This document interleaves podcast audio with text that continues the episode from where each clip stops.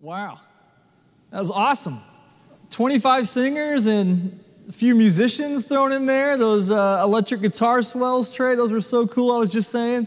Randy on acoustic and Aaron doing double duty as uh, the cajon player and singing bass on that. That was, that was incredible. Thank you. Uh, Andy Morris has been busy. Our communications director has uh, put all these videos together, and uh, Jonathan Corzelius, our sound guy, edited the sound on that. So thank you uh, to you guys. It's great when we can't be together to continue to hear voices blended together as one as we lift our hearts to the Lord together. My hope and prayer is that wherever you may be, that today you are encouraged, that your heart will be lifted to the Lord as you watch this broadcast, as you hear the word of God proclaimed, and as you uh, hear the music and the songs and see the, the, the children. And uh, we do know that today is uh, Mother's Day. It's not a, a, biblical holiday, it's more of a Hallmark holiday, but uh, we do want to acknowledge these amazing women who have brought us into this world and have nurtured us and shaped us in indelible ways. I'm blessed to have a wonderful, godly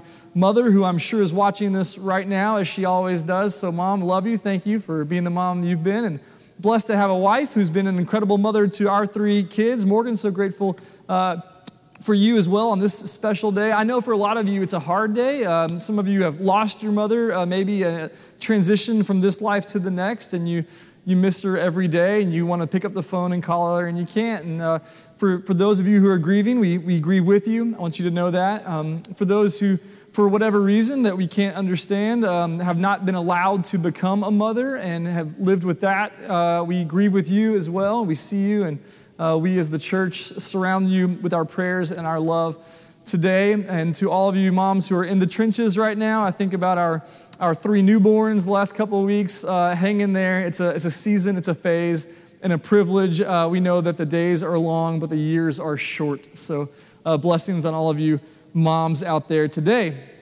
Today, we're going to continue our series in the book of Acts about the unstoppable church, this church that will prevail against, not even the gates of hell will prevail against it because uh, the Holy Spirit has come and empowered it. And we're going to build on what we talked about last week with the Holy Spirit coming. And, um, you know, I, I, planned these series months out in advance, well, well before I had heard the phrase social distancing or COVID 19 or any of that stuff. And it's been amazing to me to see how relevant and timely so many of these texts are as we walk through this book together.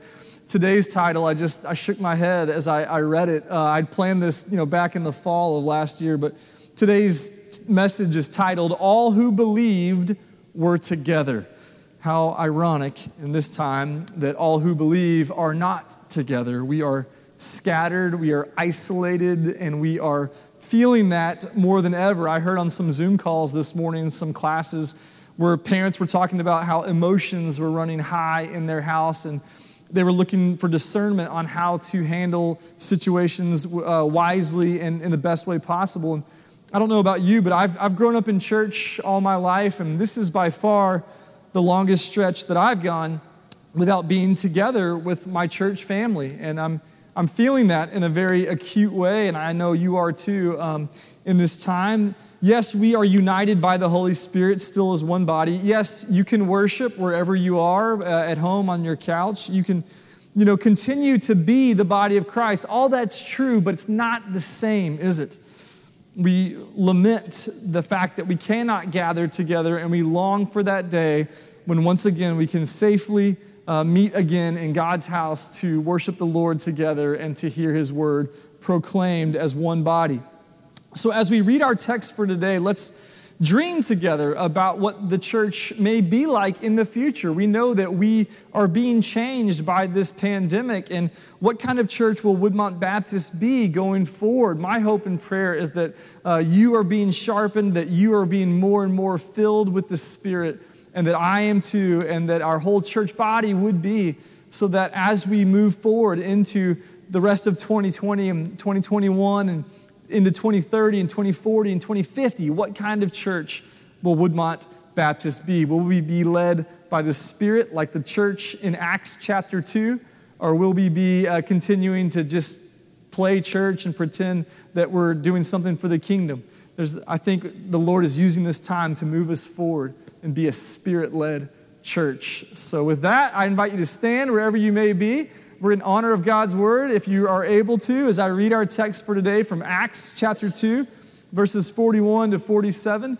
Last week we saw how the Holy Spirit had descended at Pentecost and how uh, Peter had stood up and given this great sermon in the temple courts. Let's see what happens next now in verse 41 of Acts chapter 2. Hear now the word of the Lord. So those who received his word were baptized. Sorry, those who received his word were baptized, and there were added that day about 3,000 souls. And they devoted themselves to the apostles' teaching and fellowship to the breaking of bread and the prayers. And awe came upon every soul, and many wonders and signs were being done through the apostles. And all who believed were together. Lord, may it happen. All who believed were together and had all things in common. And they were selling their possessions and belongings and distributing the proceeds to all as any had need. And day by day, attending the temple together and breaking bread in their homes, they received their food with glad and generous hearts, praising God and having favor with all the people. And the Lord added to their number day by day those who were being saved. This is the word of the Lord. Thanks be to God. You may have a seat. You know, I, am usually pretty skeptical when I hear something that sounds too good to be true. I uh, immediately delete emails that have these great deals because I assume there's a catch that is not worth it in the end. And, uh, my family doesn't have cable in our house, and so my kids don't uh, watch a lot of commercials. Uh, so whenever they see a commercial, like at their grandparents' house or something, inevitably they will let me know about this amazing deal that Subway, you can buy a foot long sub for only $5 for a limited time. Dad, we got to get down there right now. We're wasting time, man. $5 subs. And I just roll, roll, my eyes and say, it's not worth that. Don't worry about it. But when I hear Jesus tell his disciples something in the upper room on the night that he's betrayed, that Maundy Thursday, uh, as they're celebrating the Passover together, I hear him say something that sounds too good to be true. And I say, Really? Jesus, do you really mean that? I mean, do you really mean what you're saying here? In, in John chapter 14, look at verse 12, what he says to his disciples. Jesus says, Truly, truly, I say to you, whoever believes in me will also do the works that I do, and greater works than these will he do, because I am going to the Father. Really, Jesus? People who believe in you will do what you did and even greater things? Do you really mean that? Jesus promised that when he returned to his Father, he said, Because I'm going to the Father, the end of verse 12 there, because he's going to the Father, this is possible. That people who believe in him, it's now possible because he's gone to the Father, that they will do greater things than even Jesus did because he would send the Holy Spirit. God, the Spirit, would show up in a way that wasn't limited by flesh, that wasn't limited to one geographic location, but would indwell the hearts of all who believed in Christ, filling them with the presence and the power of God Himself. That's a big deal. So, what this means is for the disciples, they're not on their own all of a sudden. God is with them in a, a powerful way again. They didn't have to be these super Christians who were smarter than everybody else, who, who had better church growth practices than everybody else, who had better virtual choir videos, or who were doing cooler things with lights and smoke at, and guitars at their church. All it meant is that they had to be filled with the Holy Spirit and follow His lead for their church. Now, numbers aren't everything, okay? Uh, but you know, pastors, we get, we get in, into numbers, we get judged by numbers a lot, and we, you know, numbers are people, so that, that does matter, I do think, at some level. But think about this. On, on the, the, the day before the Holy Spirit shows up, there's 120 total believers hanging out in the upper room, praying and waiting for the Holy Spirit to come. So Jesus, in his three year earthly ministry, had managed to amass a following of 120. There's 120 Christians by the time that Jesus ascends back into heaven. And then within a couple of hours of the Holy Spirit showing up, look what happens in verse 41. all of a sudden, First Baptist Church Jerusalem blows up from 120 to over 3,000 in the matter of a few hours. Greater things than even Jesus had done were being done by the spirit filled, spirit led church. Now, most of us would love to see that kind of explosive growth in our churches, but as a wise man once said, mo money, mo problems, right?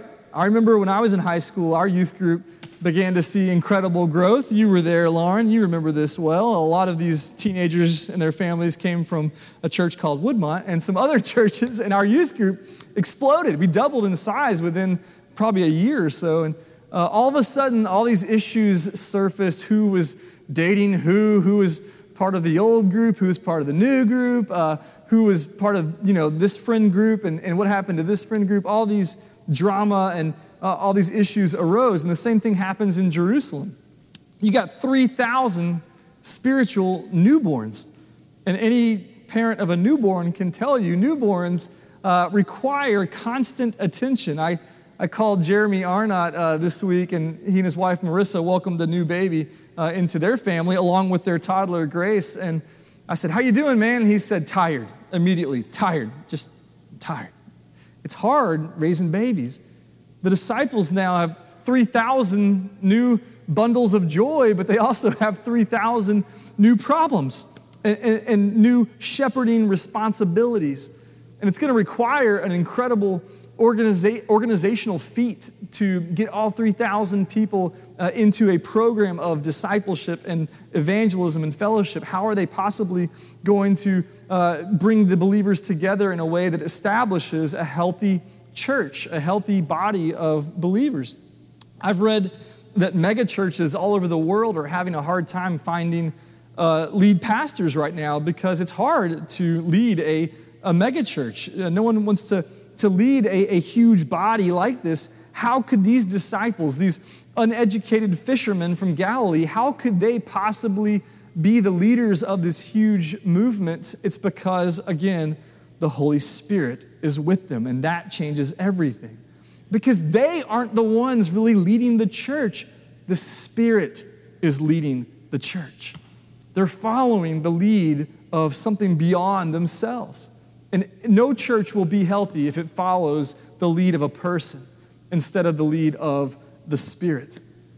So I'm going to give you five keys that happen here in this Spirit led church.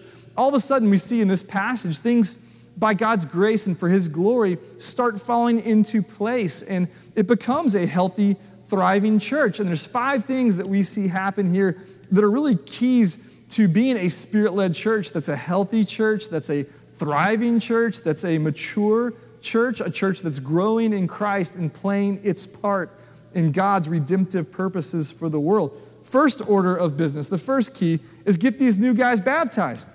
We got to get them in the water. Because baptism is evidence, it's an outward sign of an inward reality, it's evidence of a changed, transformed life. You know, as people come to Christ and they're born again spiritually, they go through this powerful ritual. It's a sacrament, a means of grace in the church, a public witness that this person has died to themselves and has been raised with Christ into a whole new kind of existence. They're a new creation now, and therefore there's no condemnation for them. It's the first step in becoming part of the body of Christ, in, in fellowship with the body of Christ called the church. Baptism doesn't save anyone, it's not magic, but it is a powerful outward reminder of what has happened in their lives, and it's an important marker on the journey of faith in Christ. Thank God that Jerusalem was set up like one big baptistry. There were pools all over the city that were perfect for baptism. I can imagine Peter delegating, you know, okay, Philip, uh, you go to the pool of Siloam, and Bart, where's Bartholomew? Okay, uh, Bart, you get down to the Hezekiah's pool. It's huge, it'll be perfect for baptisms. Where's James? James, uh, you go down to the pool of Bethesda. Uh, you guys get going. Go, go, go. Let's baptize. 3,000 people in one day. So, if baptism is the first step in becoming a disciple of Christ, then what's next? Well, remember what Jesus told them in the Great Commission, Matthew 28 19 to 20. Go therefore and make disciples of all nations, baptizing them in the name of the Father and of the Son and of the Holy Spirit, teaching them. Okay, that sounds like step two should be to teach them to observe all that I've commanded you. That's exactly what happens here. Teaching is the next step. Remember, look at verse uh, 42 here in Acts 2. They devoted themselves to the apostles' teaching and the fellowship and the breaking of bread. Teaching comes first. They're following the playbook that Jesus gave them. And that word for devoted here really means like continuing uh, uh, to, to be dedicated. That's what it means to be constantly and continually dedicated. It wasn't that the believers attended a, a one day seminar, they didn't do even a three day conference or a series of, of new Christian classes. It wasn't anything like that. It was a lifestyle of learning and commitment to the teaching of the apostles. Do you remember when Michael Jordan in 1991 shot the free throw against the Nuggets with his eyes closed? Uh, Dikembe Mutombo was a, hang on, wait, wait, wait, Miles, I gotta set it up, man. Dikembe was a, a, a he, uh, he, was a new rookie and he had an incredible uh, first season. He was averaging over 20 points a game, and Michael had been in the league for seven years by this point, so he was kind of putting the rookie in his place as he often did. So at the end of the game, Bulls are up five, and this is what happens. He, he already swished one free throw. There's only five seconds left. He says, Hey, Mutombo, He says, This one's for you, baby. And he closes his eyes and swishes it. There's no doubt ever it's going in. His eyes are, are closed tight and he just swishes it. How is that possible to do that? It wasn't like this was the first time Michael Jordan had ever shot a free throw. He was early to the gym, he was last one to leave. He had shot thousands, if not a million free throws throughout his career because he was dedicated, devoted, continually studying his task, which was to be a great basketball player. If our task is to be like Christ, to be the body of Christ, we have to be continually dedicated and devoted to the teaching, to learning what Jesus taught the apostles. And that's the thing is that you know, these apostles had to divide up all their responsibilities, like the baptisms.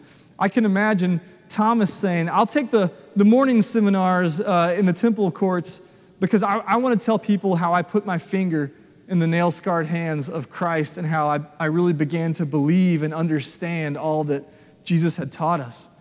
Or I can imagine Matthew, uh, Levi, the tax collector. I can imagine Matthew saying, I want to go to the marketplace. I'll teach in the marketplace because I want all these vendors and merchants to know that God can use them in His purposes for the world as well. So they divide up these teaching responsibilities. And what are they teaching? They're not teaching from Paul's epistles. No one knew who Paul was at this point. They're not teaching from the Gospels either because the Gospels hadn't been written down. What are they teaching? They're teaching what they themselves had been taught by their rabbi, Jesus Christ. They're relaying the amazing message they heard on the Sermon on the Mount.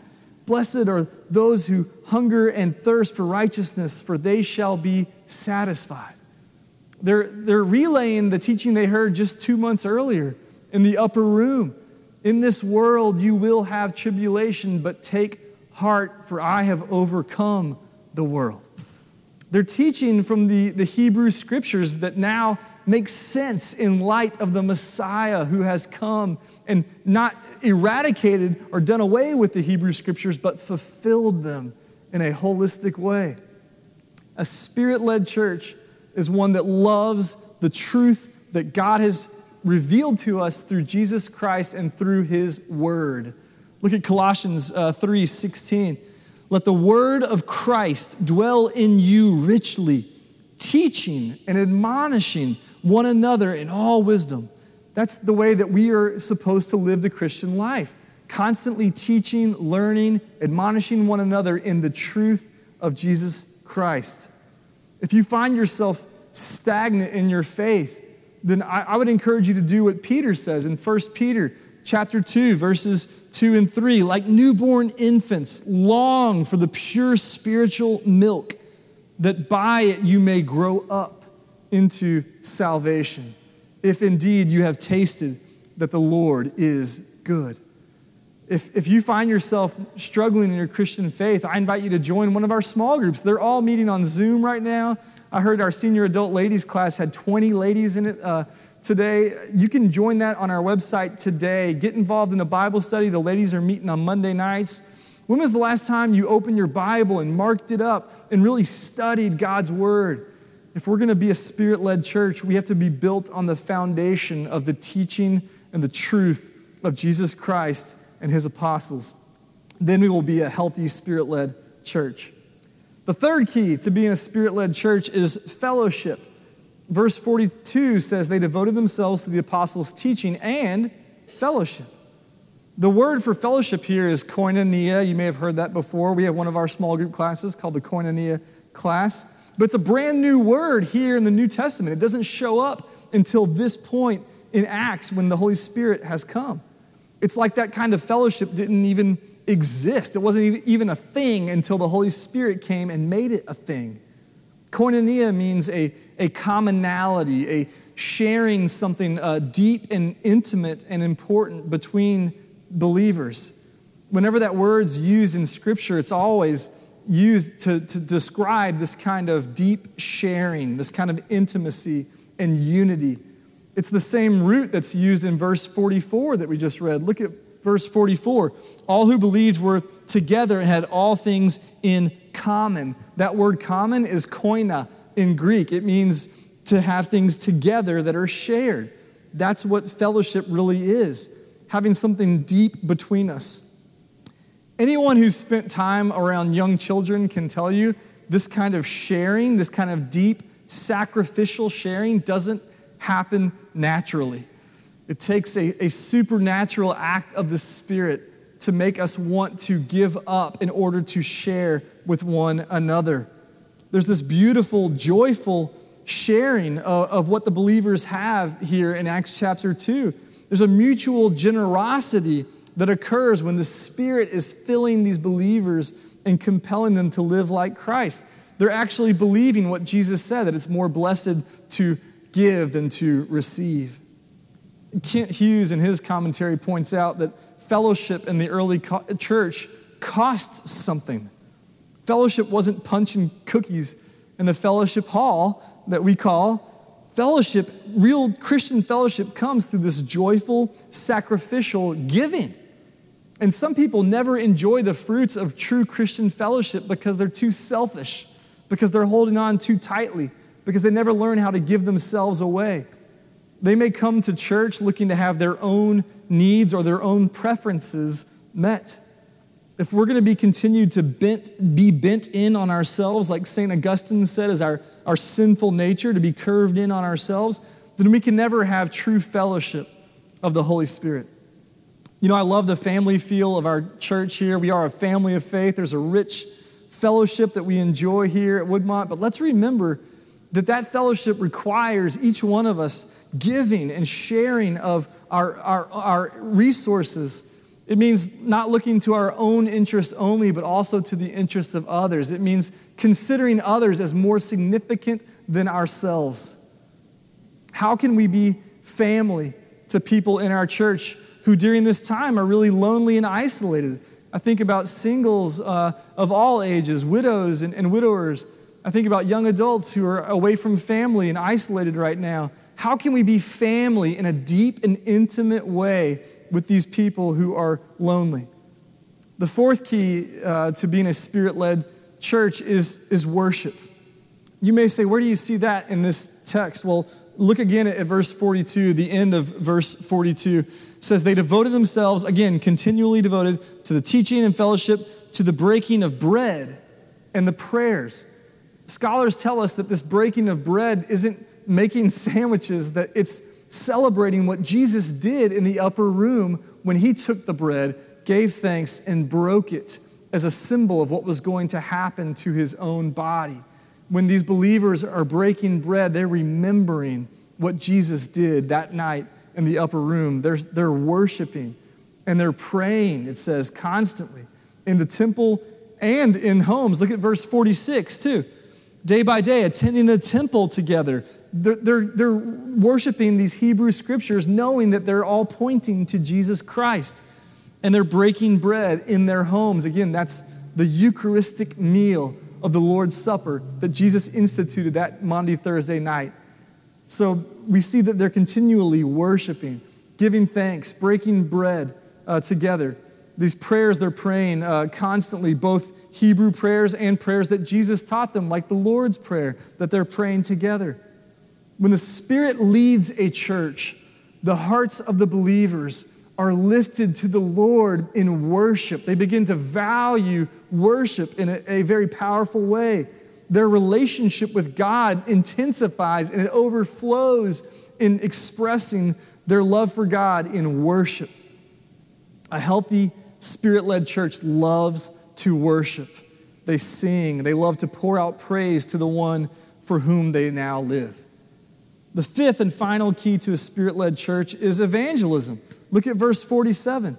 The Lord added to their number day by day those who were being saved. God has a heart for those who are lost and searching. And He's, he's bringing these new converts every day to the, this, this new young church. Have, have, any of you attended a revival service? Trey, you're probably too young to ever have gone to a, you've never been to a revival service. I didn't think so. I can vaguely remember going to one at the country church I grew up at in South Williamson County as a young kid. But revivals were these outward focused times where churches would, you know, bring a guest speaker in or guest musician and, and they would seek to bring in those who were lost and searching. Uh, I'm not saying we go back to this revival days, but maybe we could recover something of that of having this heart to see the, the, the harvest gathered in because the, the harvest is ripe and the workers are few. You know, here in Jerusalem, it was continuous revival. Day by day, it was revival. People were coming to know the Lord every day. How often do we look around and see the world around us as a, as a mission field?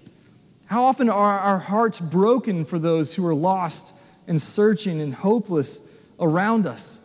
I, how often do we pray for revival? I want to see this kind of revival happen in Nashville, in, in our community, and around the world. So we, we see through all of these five keys how the Spirit radically and, and beautifully orients, reorients our lives, both individually and as a church corporately, which leads to five essential relationships that are being transformed. Let me walk you through these real quick. The first relationship that's transformed in a spirit led church is that believers begin to rightly relate to Christ as Lord. That's what baptism signals, signifies. That they've died to themselves, they live now for Christ. The second relationship, believers now rightly relate to the Word. They, they crave that pure spiritual milk of the teaching of the apostles as revealed in the Word of God. The third relationship that's transformed is that believers rightly relate to each other in koinonia, sacrificial sharing, fellowship. The fourth relationship is that believers now rightly relate to God in worship. They, they can't believe how uh, you know unworthy and broken and frail and fallen they are, but how awesome and perfect and wonderful and glorious is God. They want to express that in worship day by day. The fifth relationship that we see here is that believers rightly relate to the world. They see the world as a mission field, not just as a playground, not somewhere that's going to hell in a handbasket, but they see it as a harvest that's ripe and ready for God to bring in those who are called to be his children. What happens in a church like that? Look at verse 43. Awe came upon every soul, and many wonders and signs were being done through the apostles. Man, I would love to see us have awe of what God is doing. That means that we can't, we're speechless, that signs and wonders are happening that defy any earthly explanation.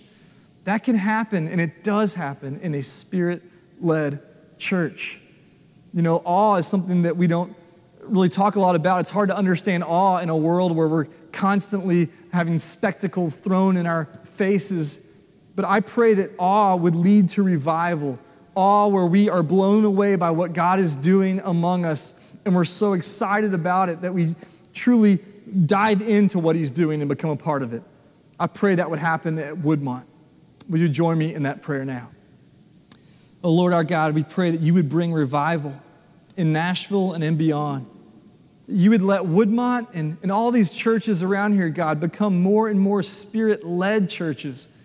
I pray that I wouldn't steer this church where I want it to go, but I would follow your lead, oh God, and that you would honor our spirit led church by showing us signs and wonders that we can't even explain or could have imagined.